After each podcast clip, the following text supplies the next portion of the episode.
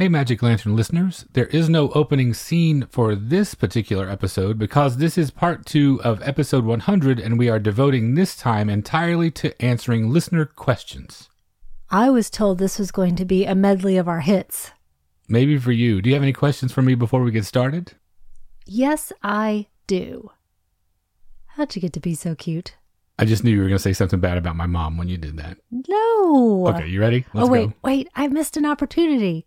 I should have said, Jeepers, creepers, how'd you get those peepers?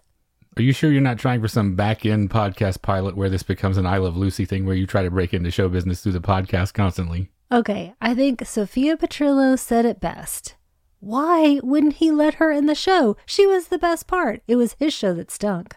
I guess that technically counts as you asking me a question. Are you ready? I'm ready.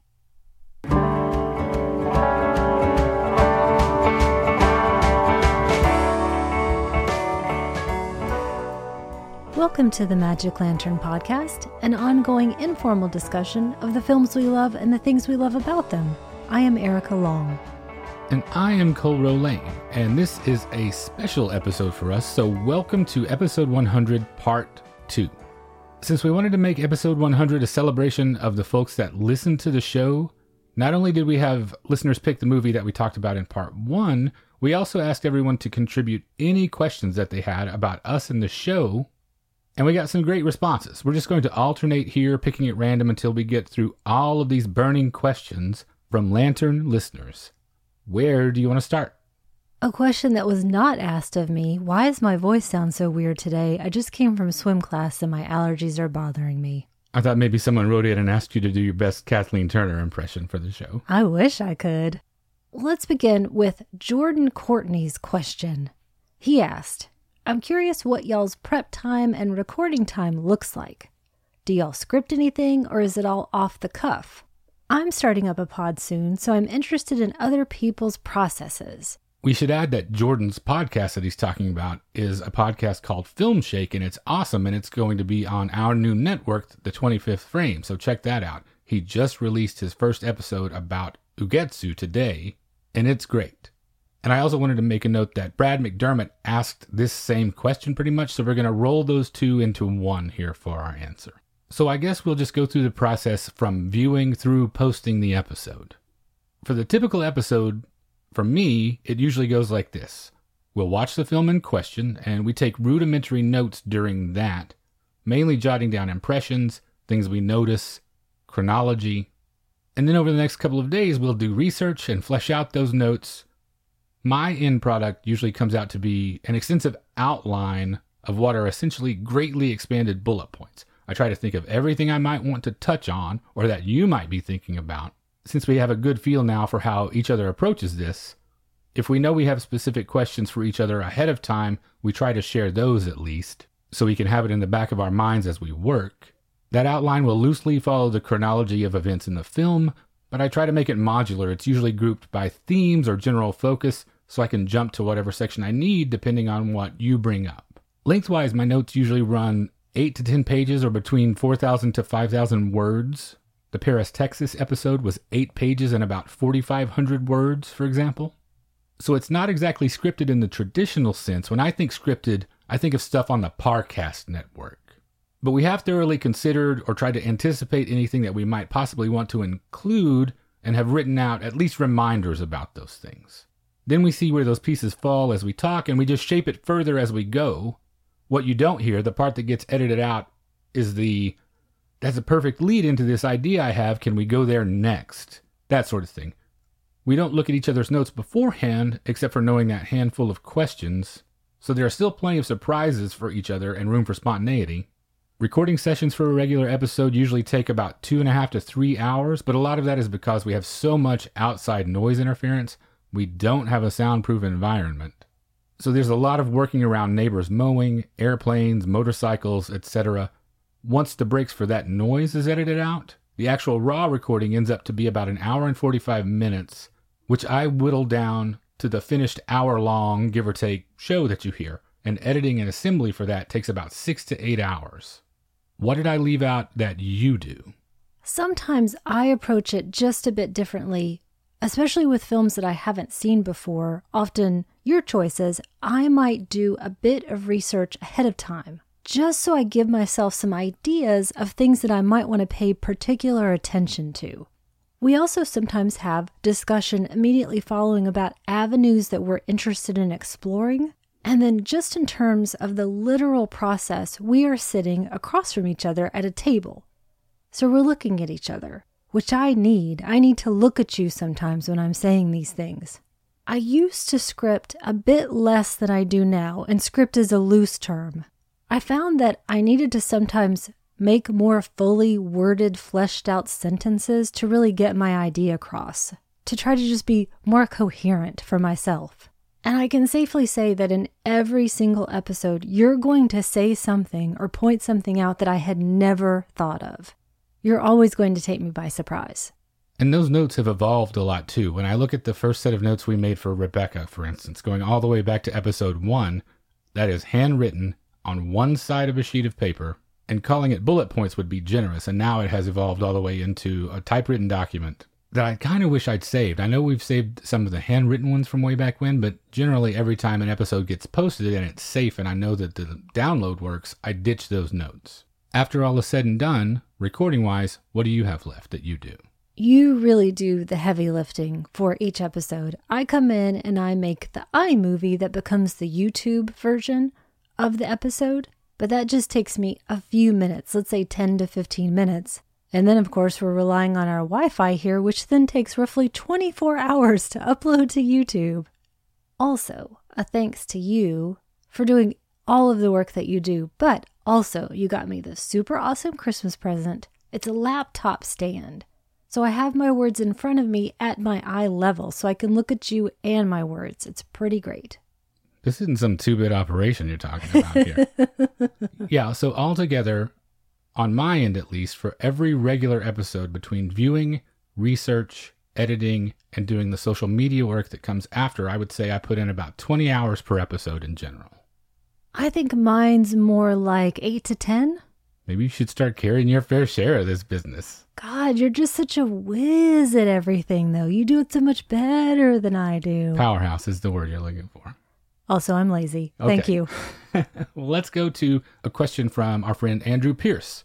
He asks, What was the film or films that helped you fall in love with non mainstream cinema? We were chatting about this a little bit before, and it's hard to go back that far in my memory these days. So, really, the first one that came to mind, even though this is fairly mainstream, is A Room with a View. I saw it when I was about 10 years old, and to me, it was incredibly non mainstream. It had interstitials, it had nudity in it. And I fell in love with it and its world. It reinforced my Anglophilia, so it was a huge thing for me. I would say Merchant Ivory was probably pretty non mainstream for at least Boise, Idaho in those days. That was Roanoke, Virginia. Ah, okay. Same difference. Yeah, it is, really.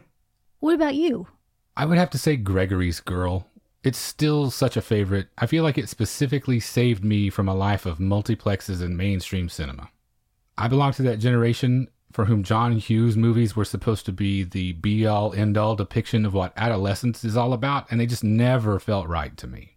It felt like such a lie. Like I was being sold a bill of goods and it didn't reflect my experience at all. It felt so slick and streamlined, and I just wasn't having it. Then came Gregory's Girl, and that felt like home. It wasn't in a hurry. I didn't feel like it was pandering. It was gentle and true and didn't have the rough edges sanded off, which is the part that I think I really related to the most. It didn't do that dumb thing where it slots characters and then by extension viewers into handy little groups to be easily understood or marketed to. It came at a time when I was looking for something but maybe couldn't even have articulated it, and yet there it was. It was like getting a lovely little gift that said, Hey, I know those things people are pushing at you aren't satisfying you. Take heart. You don't fully understand yet, and that's okay, but that's not all there is. Let's go to listener Leon Huxtable's question specifically because I don't know the answer because I don't understand the question. okay. I need you to explain it to me. I get that this is a reference to something, but I don't know what it is. And the question is where is the love?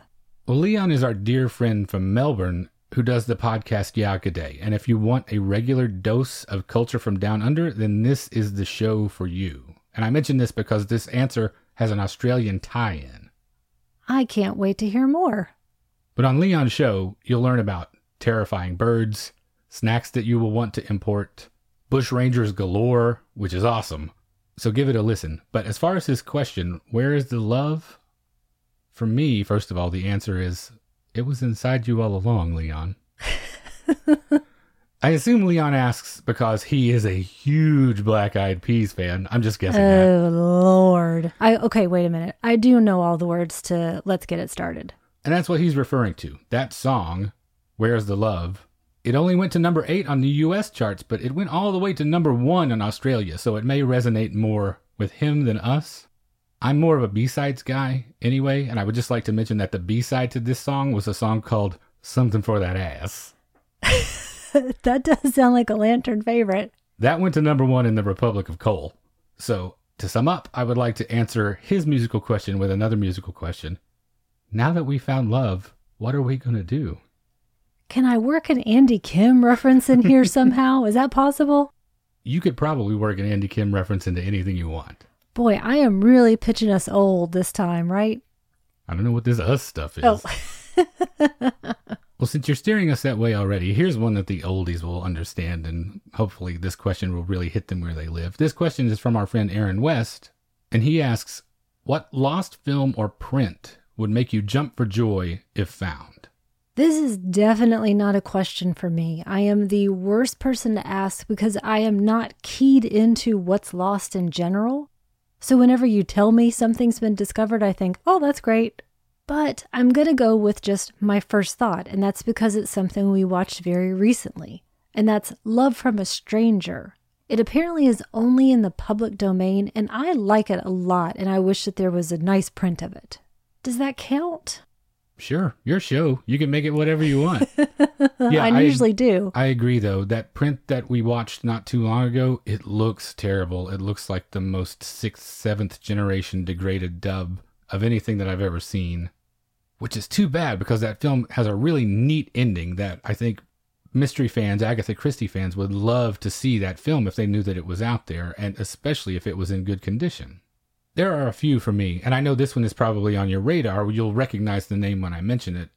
Tod Browning's London After Midnight with Lon Chaney is obviously high on any horror fan's list. That one seems to come up any time this conversation is had. I've seen the version that Turner Classic reconstructed with stills and the original script. Did you get to see that? No, I haven't seen it at all. I'm glad they did that. But what a thrill it would be to see Chaney skulking around in that makeup in action. I've had images of that dancing around in my head since second grade when I ordered a weekly reader book club about classic horror movies. That image has just been burned into my brain for decades now aside from that big one, which is one that, you know, is very common, I have a few that might be a little more off the beaten path. There are a couple, actually. Batman Fights Dracula, which was made in the Philippines with absolutely no input and especially no approval from DC Comics. I think it would be the holy grail for a label like Mondo Macabro to get, but I know that there's just no way they could release it with all the rights entanglements that would come up with DC. It seems impossible, so it's very much one of those, hopefully somewhere on the gray market I'll find one one day. And the other one that I would like to see is called Convention City. Even with Dick Powell in it, I want to see it. That makes it rich and rare. That's got to be a big deal, yeah. This is a pre code sex comedy and it's directed by Archie Mayo with one of your favorites, Joan Blondell. It also stars Adolphe Menjou and Mary Astor, and it was a real victim of the Hays Code. It was made just as all that was looming on the horizon, and rather than go through a protracted battle over it, Jack L. Warner ordered all copies of it destroyed. It was reputed to be pretty saucy. I'm a little shocked though, because I can't imagine you would want to see Dick Powell even saucier or smugger than he normally is, and he probably sings in it. I'll give you a line of dialogue that balances all that out for me. Here's just one sample. Now you take off that dress and I'll take off my toupee. I actually have hopes that this will turn up eventually as it was circulated widely originally, and it wasn't destroyed until relatively late in the game, 1936. So it's probably out there in a basement or an attic somewhere. This next question is from friend of the show and podcaster Travis Trudell. What film would you want to go back in time and experience with an audience for the first time? It wouldn't be so much one particular film as an experience. I want to go back in time to the brief heyday of the Midnight Spook Show. These were basically traveling magicians that would rent a theater to put on a horror themed magic show, and it had girls and ghosts and gorillas, and then they would show an appropriately themed movie along with it.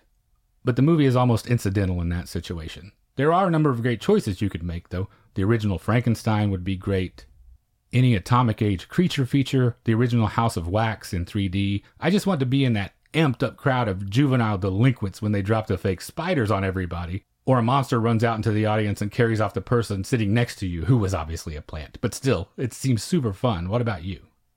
I picked kind of a similar thing. I want some gimmicks. And so I picked two ideas earthquake and then female trouble. I want seats to shake and I want the theater to stink. When we open our own theater, is that going to be our tagline? yes, plus $12 popcorn, but it's really good.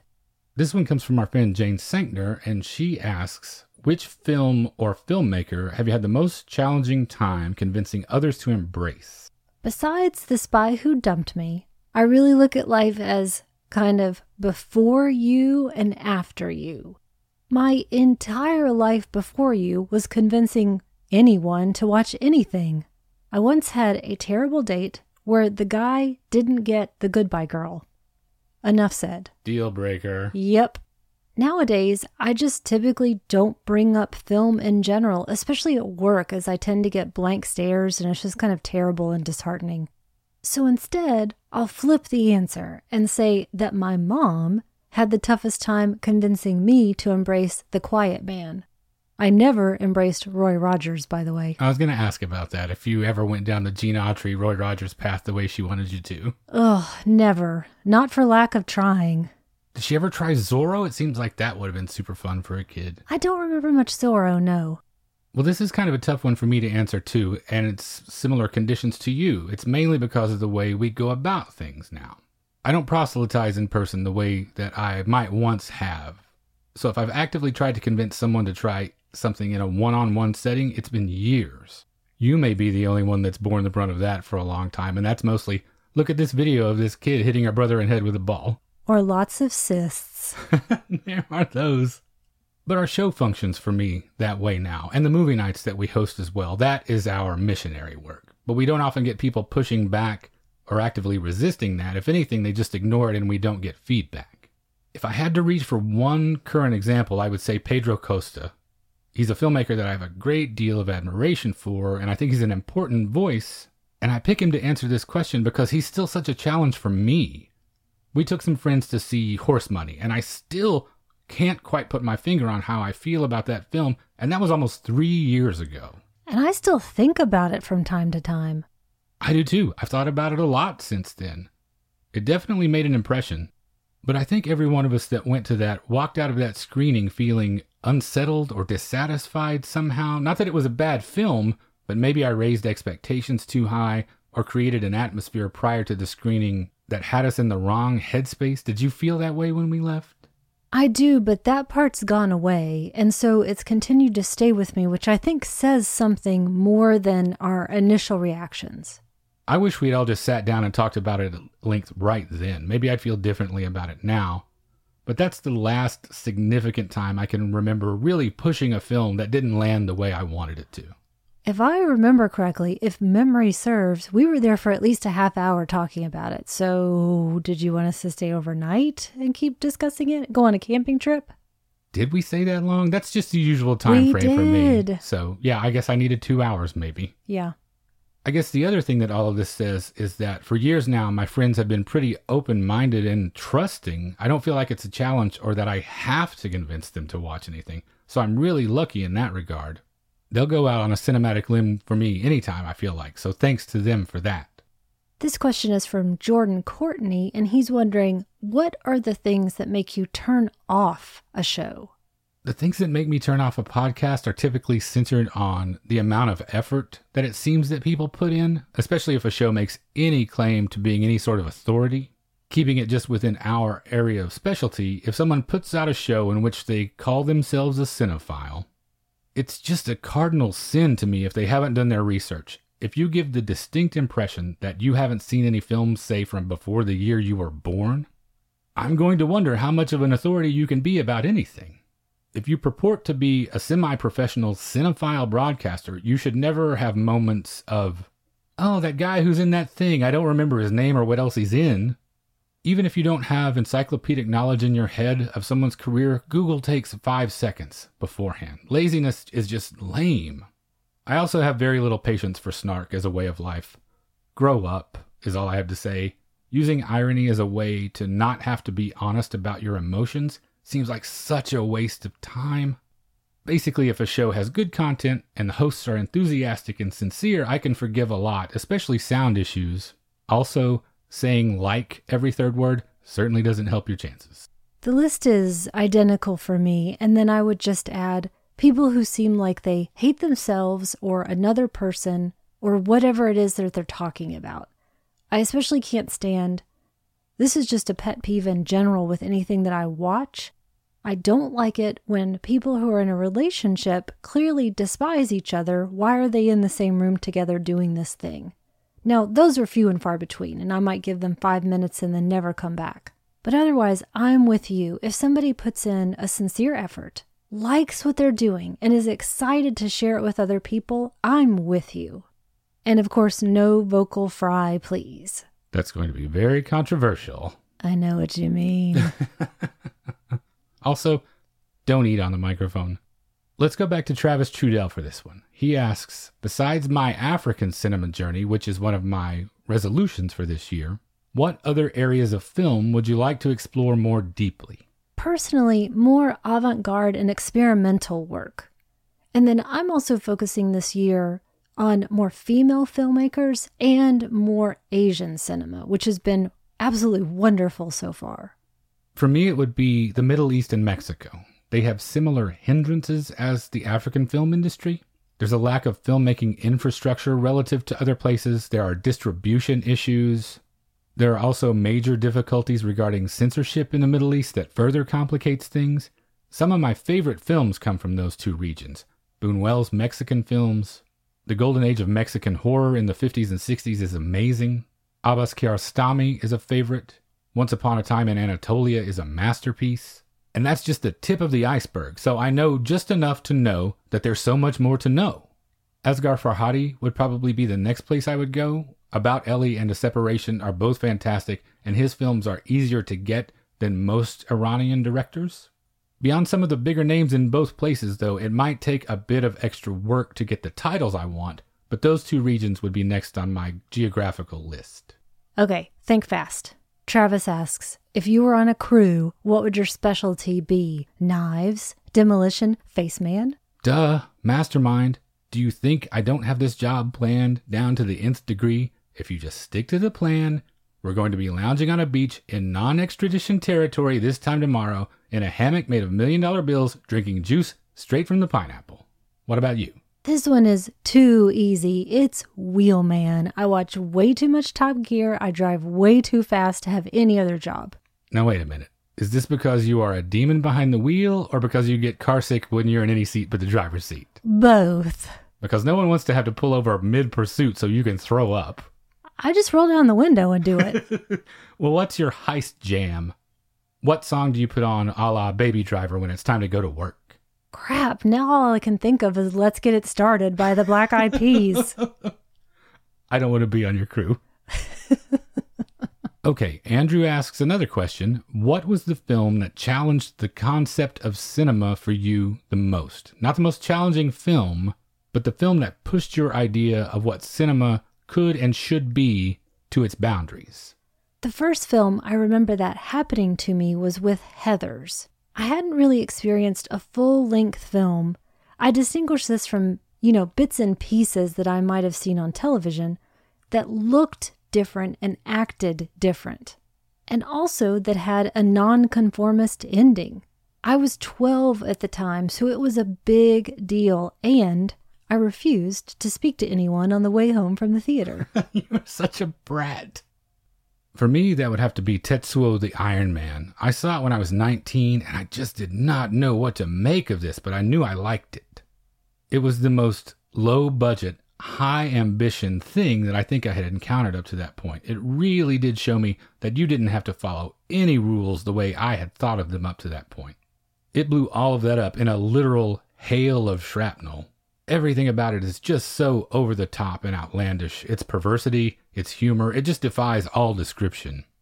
I just really had no frame of reference to understand it. It challenged my idea of what cinema was so much that I had to actively work to reset my boundaries to make room for this film to be included. It's one of those profound experiences where you could almost physically feel your brain changing shape. It's not growth exactly. With this film, I felt more like I was mutating. I made myself sit down and watch it multiple times instead of giving up on it, and I feel like I came out the other side a different person with a much greater understanding of what was possible on screen. So I owe it an immense debt for that. Aaron asks if you could meet and interview one living filmmaker, who would it be? This seems like it should be hard, but this is really easy for me to narrow down currently. It would be Barry Jenkins without a doubt. It may seem a little counterintuitive to not choose one of my Mount Rushmore people or someone influential with a huge filmography like Alfred Hitchcock. I'm thinking more in terms of who do I actually want to sit down and talk to? Who do I want to be across the table from? And I can't think of anyone with whom that would be more enjoyable than Barry Jenkins. I just love his enthusiasm for cinema. I've often been confounded by filmmakers that say they don't watch movies or musicians that don't go out of their way to listen to music. I am coming at this from the perspective of having been a lifelong fan of those things and being inspired by that to get involved. And I feel that from him too. On top of that, everything I have ever seen from the guy seems like he's honest, helpful, and generous with his time. He's constantly building up other filmmakers, amplifying their voices, and working towards a more diverse and inclusive cinema. Plus, he makes great movies. I imagine when that interview is over, I would walk away from that table feeling very happy and inspired. So that's what I'm shooting for. What about you? My answer also took two seconds to come up with. I met Spike Lee when I was 16 years old.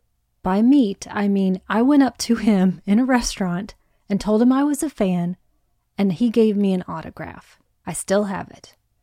I'd like to meet him now to tell him what that meant to me and to hug him if he'd let me. And then we would have a week long interview and be best friends. Well, since it seems we're going down the road of influences, back to Travis for this one. If you could make a film of your own, what would be your focus, theme, or passion that you would like to explore about yourselves? I have written one terrible screenplay, and it was about a kind of drive by hit of a relationship, and it's terrible. Did I mention that it's terrible? Because it's terrible. It's literally somewhere in this house. No. you have to let me read this thing. nope. So I think I exorcised that from my body. But really, I do have an interest. If I could, I would adapt Agatha Christie's The Tuesday Club Murders because I think that would make a great episodic series. If I am to be included in this project, what role do I play in this? Raymond West. That means literally nothing to me, but I'll take your word for it. Why would I be Raymond West? He's the first one that occurred to me because I can't think of you in the other characters, but you do seem like you would bring off a good Raymond West. That's a deep cut for all my Agatha Christie pals out there. Well, I think we should make a road movie, without a doubt. A reluctant buddy comedy, something in the vein of Midnight Run. We put you in the worst wig we can find, we bond over our shared adventure, and get married at the end. We can call it Twice Baked. For no particular reason other than the words sound funny to me. It'll be a big hit. It'll spawn a bunch of sequels, and we can take those international the way they cashed in on Herbie Goes to Monte Carlo. But I'm a little torn about how we go with the sequel titles. Do we do Thrice Baked? Do we do instead Wherever We Go? Bonjour, Twice Baked. Hola, Twice Baked. Which one sounds better? Twice baked it. Um, yeah. Twice Baked 2, The Baconing? Carry on. Twice oh, baking. Oh, perfect. Yes. I think that means we get to go through Idaho on one of the trips, right? That's where we start. Or is it completely unrelated and then everyone just can't figure out what's going on? Oh no, J.R. Simplot is the villain in this picture. He's the villain in every picture. Okay, I'm serious about the road movie part though. At this point in my life, I think I'm beyond startling revelations, so I think it would probably be something more like The Trip, where we could go to cool places and eat great food and you could do your Michael Caine impersonation. I just want to get out and go and have the time of my life with you, and just accidentally we put it on film and get paid for it. Back to Andrew with this one. Who are your Mount Rushmore of filmmakers? That would be Werner Herzog, Chantal Akerman, John Cassavetes, and Robert Altman. It's basically my eternal monument to emotional turmoil. There really is no filmmaker more important to me than John Cassavetes. We just don't have American independent cinema the way we know it without him. It's more than that, though. It's his working method and the impact that he has on people that really gets to me. It's family. It's not just an acting job. We're going to plumb the depths. We're going to reach magnificent heights. It's going to be goddamn difficult, but we're going to do it together and never forget what we learned from it. I pick Chantal Akerman because she makes me look, look again, and then look even closer still. She forces me to focus so much that after I think I've seen everything there is to see, then gotten bored, then maybe even gotten frustrated, she's still there with her gaze locked, saying, Look, now do you see it? And she's right every time. Every time her perseverance shows me something that I missed or neglected. Robert Altman is there for his beautiful, sprawling, overlapping messiness. There's nothing clean or neat about this big American crazy quilt of his filmography, and I love it for that. Does your reach exceed your grasp sometimes? Who cares? You don't make great art by playing it safe. And finally, Werner Herzog is there because if anyone deserves to be appropriately enshrined in granite on the face of a mountain, it's him. I truly love this man and the films that he's given us. He is on an endless quest for knowledge, so unyielding and magnificent. What better face to have up there, eternally staring down the ravages of time and the elements? What about you? Thank you for a couple of those because I can now sub them off of mine so I can get more. I think my initial list had maybe 12 people on it, and then I realized, oh crap, it's Mount Rushmore. I only get four. Somewhere along the lines, are you going to try to sneak in a crazy horse? No, I'm not doing anything sneaky. After much struggle, I'm going to go with Claire Denis, Richard Linklater, Frederick Wiseman, and Hirokazu Koreeda. I didn't really go into a ton of detail here. Claire Denis has made beautiful films, one of which has become my new favorite thing that I just saw a month ago. Everything I see of hers becomes my new favorite thing. Richard Linklater, the person who makes Boyhood and the Before trilogy, those things will live in my memory forever, making my life better. Frederick Wiseman, it was a difficult decision to pick my favorite documentarian, but every single thing he does changes my life. And then finally, Koreeda has made possibly my favorite film going experience of the last 10 years. That's a pretty good list, actually. I mean, that's four that you cannot quibble with for sure.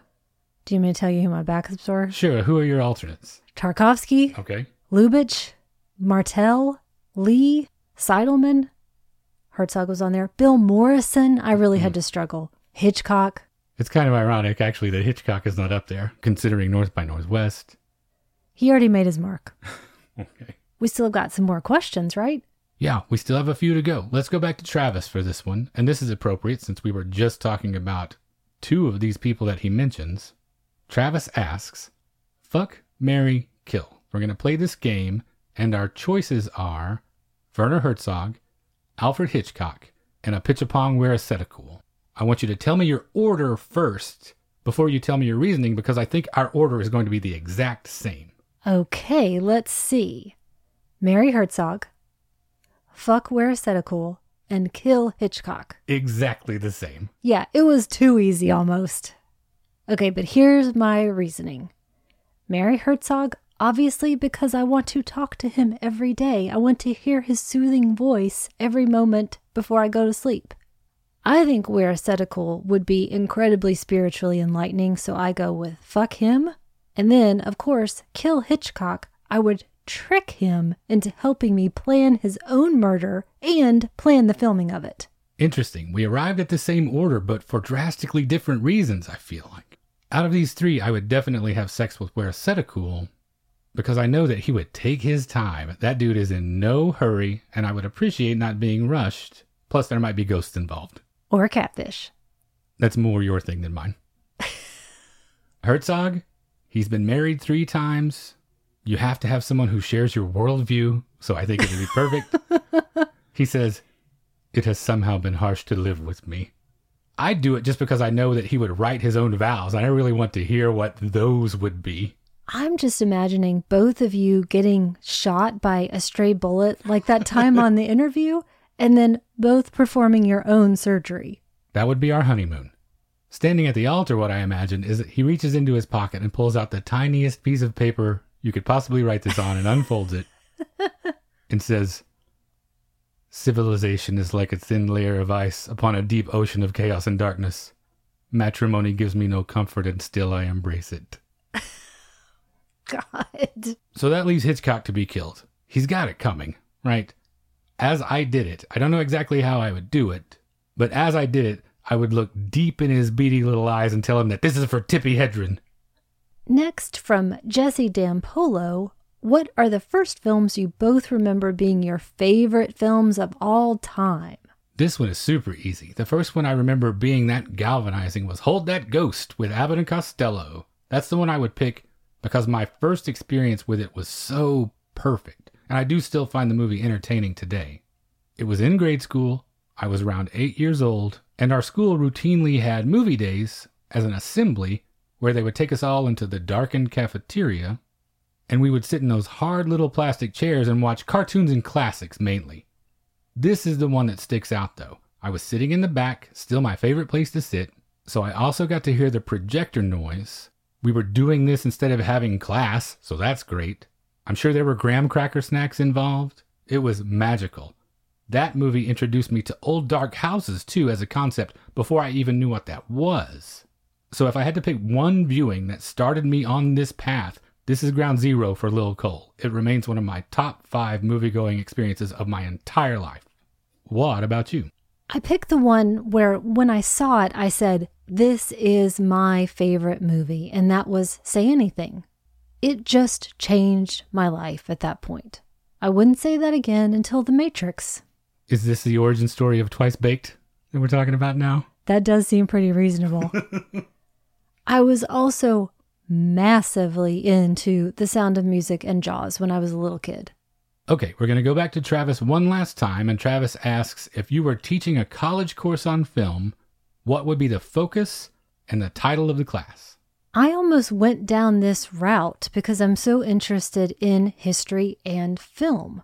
There's a book I love called Past Imperfect. It's History According to the Movies. You got a copy for me because you knew that I loved it. I would love to turn that into a small class that I then teach for the next 50 years. This was probably the toughest question for me out of all of these, by the way. Was one of these harder for you to answer than the others for some reason? This was easy for me. The one that we're going to come to last ended up being my toughest. I think the psychological hurdle that I face with this is what do I feel qualified to teach? So if it was a survey class, it would probably be something like the 70s is the best decade for movies because that's where I'm from. Or if it was something more focused, it would be something along the lines of Elliot Gould and the Brooklyn Jewish diaspora. I love Elliot Gould, so it would give me a chance to talk a lot about him. And then when I tack on that faux academic subtitle, that widens the scope a little bit so I can throw in Harvey Keitel, Joan Rivers, Richard Dreyfuss, Eli Wallach, Bea Arthur, Mel Brooks, Michael Lerner, you tell me that wouldn't be a super fun class? I want to come. Can I be your TA? I will make super secret office hours just for you, and you'll probably get me kicked out of this joint. Now we come to the final question, and I think it's a doozy. This is from Jacqueline Gianaris. Which roles would you like to have seen cast with different actors? I wanted to approach this a couple of ways so we can make sure and cover what she might have been asking. I still might miss it, but at least we're going to do two versions of this question.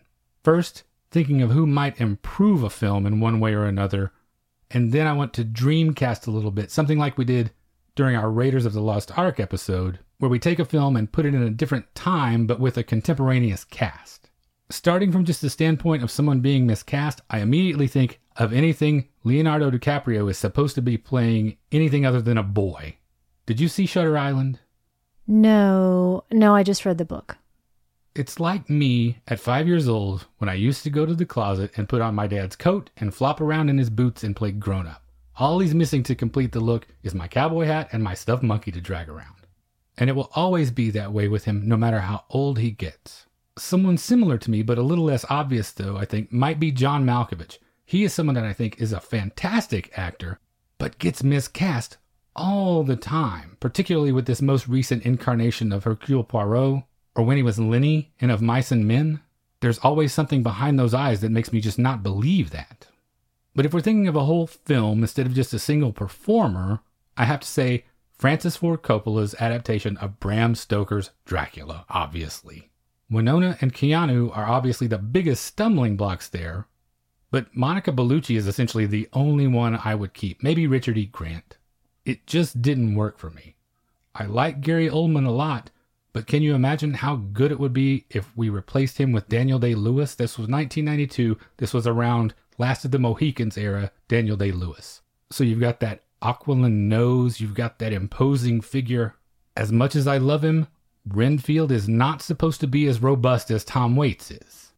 I would replace him with Alan Cumming, or maybe even Rick Mayall if you wanted to lean into the comic relief of that part a little bit. I would replace Winona with Kate Winslet, I would replace Keanu with literally anyone. Jerk. You're just jealous. You would be less miscast in that role than he is. I could do pretty well in that part, I have to say. Seriously, though, Jonathan Harker should be a little more slight and bloodless, ineffectual, just in a different way, not in a surfer way. not in a surfer way. So, Hugh Grant, maybe, is the first person that springs to mind. And I know Keanu gets a lot of grief for this, but Cary Elwes is just as bad as him in this and a number of other things. I'm putting that on the record right now. So replace him with Martin Kemp or Gary Kemp or any other member of Spandau Ballet that you want to put in there. Anthony Hopkins is always good, but I want a Van Helsing that's not so free and easy as he was in that. I'm going to put Werner Herzog in it. I think you'll like this suggestion. Van Helsing needs to have experience, but I need him to have a little bit of that Prussian stiffness too, which I think is what you're angling for with Herzog. To show that resolve, I want Armin Mueller Stahl for that role. That seems like a good way to go. I thought you were going to say Rip Taylor. Armin Mueller Stahl still has that glint in his eye that tells you that he's daring enough to drive that stake when the chips are down, but he wouldn't be so devil may care the rest of the time. And last but not least, I'm giving Francis Ford Coppola the boot too while I'm doing this because he's more responsible than anyone for this mess. So he has got to go. I say, 1992, give Ken Russell a crack at it. You've seen The Devils. Can you imagine an adaptation of Dracula that's that good? Now you make me want to see Oliver Reed in yeah, every single part. Somewhere. So, how about the dream casting part?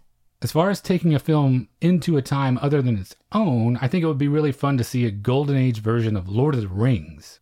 I know that cast is huge, so I won't do them all, but there are some things I would definitely like to see. Errol Flynn as Boromir.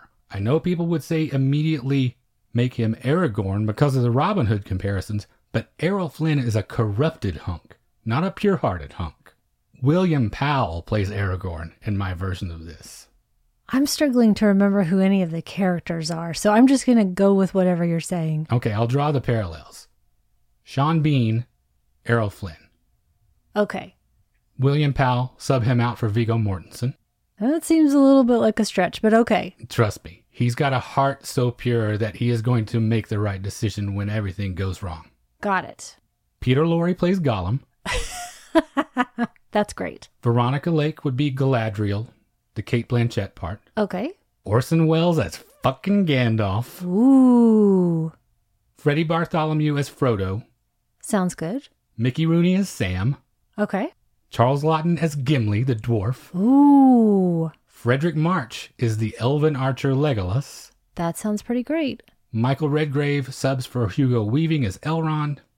And then Carole Lombard as Eowyn, the Miranda Otto role. Those are my definites. Great. Perfect. Okay. How about you? How do you bring this home? I think I went Erica Long all over this, so I'm sorry in advance, Jacqueline, if I got it wrong. It was almost just too big to grasp. I kind of needed a starting point, but I kept thinking about it and I came up with the following. I sort of approached it the same way you did at the beginning. Any movie where I can sub out Michael Pitt or Mark Wahlberg would be great. But really, just any movie that I could think of where I could put in Kate McKinnon or Melissa McCarthy in every single role, I'm on board. So I'm going to move on to my dream casting, and I've got two of them, so you have to bear with me. The first is because we were just talking about all the variations of Miss Marple. So I want to see the Snoop sisters today. And I want Loretta Devine and CCH Pounder to play the sisters. Regina King is their niece, who is also their cop liaison. And Octavia Spencer, Whoopi Goldberg, and Debbie Allen all need to be their cousins at some point. I want to see some awesome, mature ladies bringing some verve and zest to those roles. So then, for heavy drama, this is just for you. Okay. I love the look in your eye right now. Yeah. We're making an adaptation of Abducted in Plain Sight. Oh my God. Yep. This is going to be a free for all for the audience, basically. You can shout at the screen. Adult Jan is going to be played by the actual Jan Broberg because she is an actress. And young Jan is going to be played by Quvenzhané Wallace from Beasts of the Southern Wild, as I think she's just the most talented young actress. I also couldn't think of a ton, to be honest, and she came to mind immediately, though. So this is almost going to be like a Todd Solondz's palindromes thing where you never know who might be popping up in or as which character. And I also reserve the right, since I'm casting this thing, I can change these roles at any time. B the villain of the piece, is going to be played by James Franco, Jan's parents, Bob and Marianne. I know you're waiting for This it. is the one I'm most interested in. I got a good one for you for Bob. Bill Irwin. Oh, gross. the guy drives me nuts. That's why I picked him, and because I love him.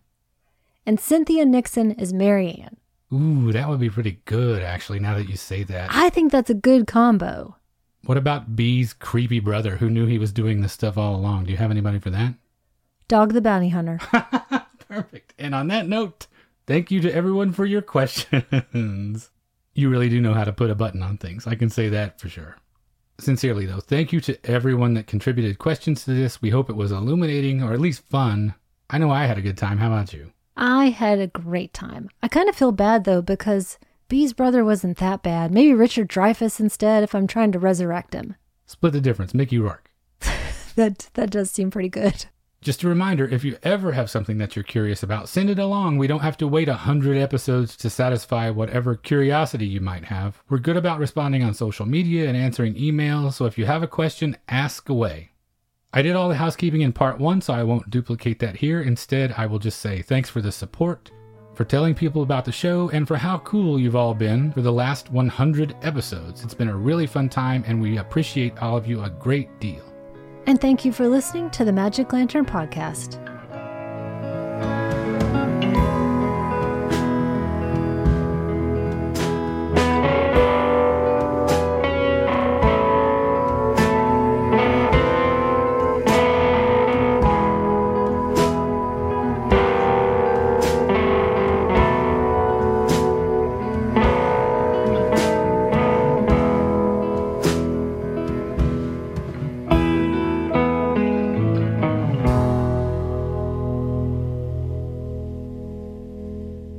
25th Frame, a listener supported network celebrating film and culture worldwide.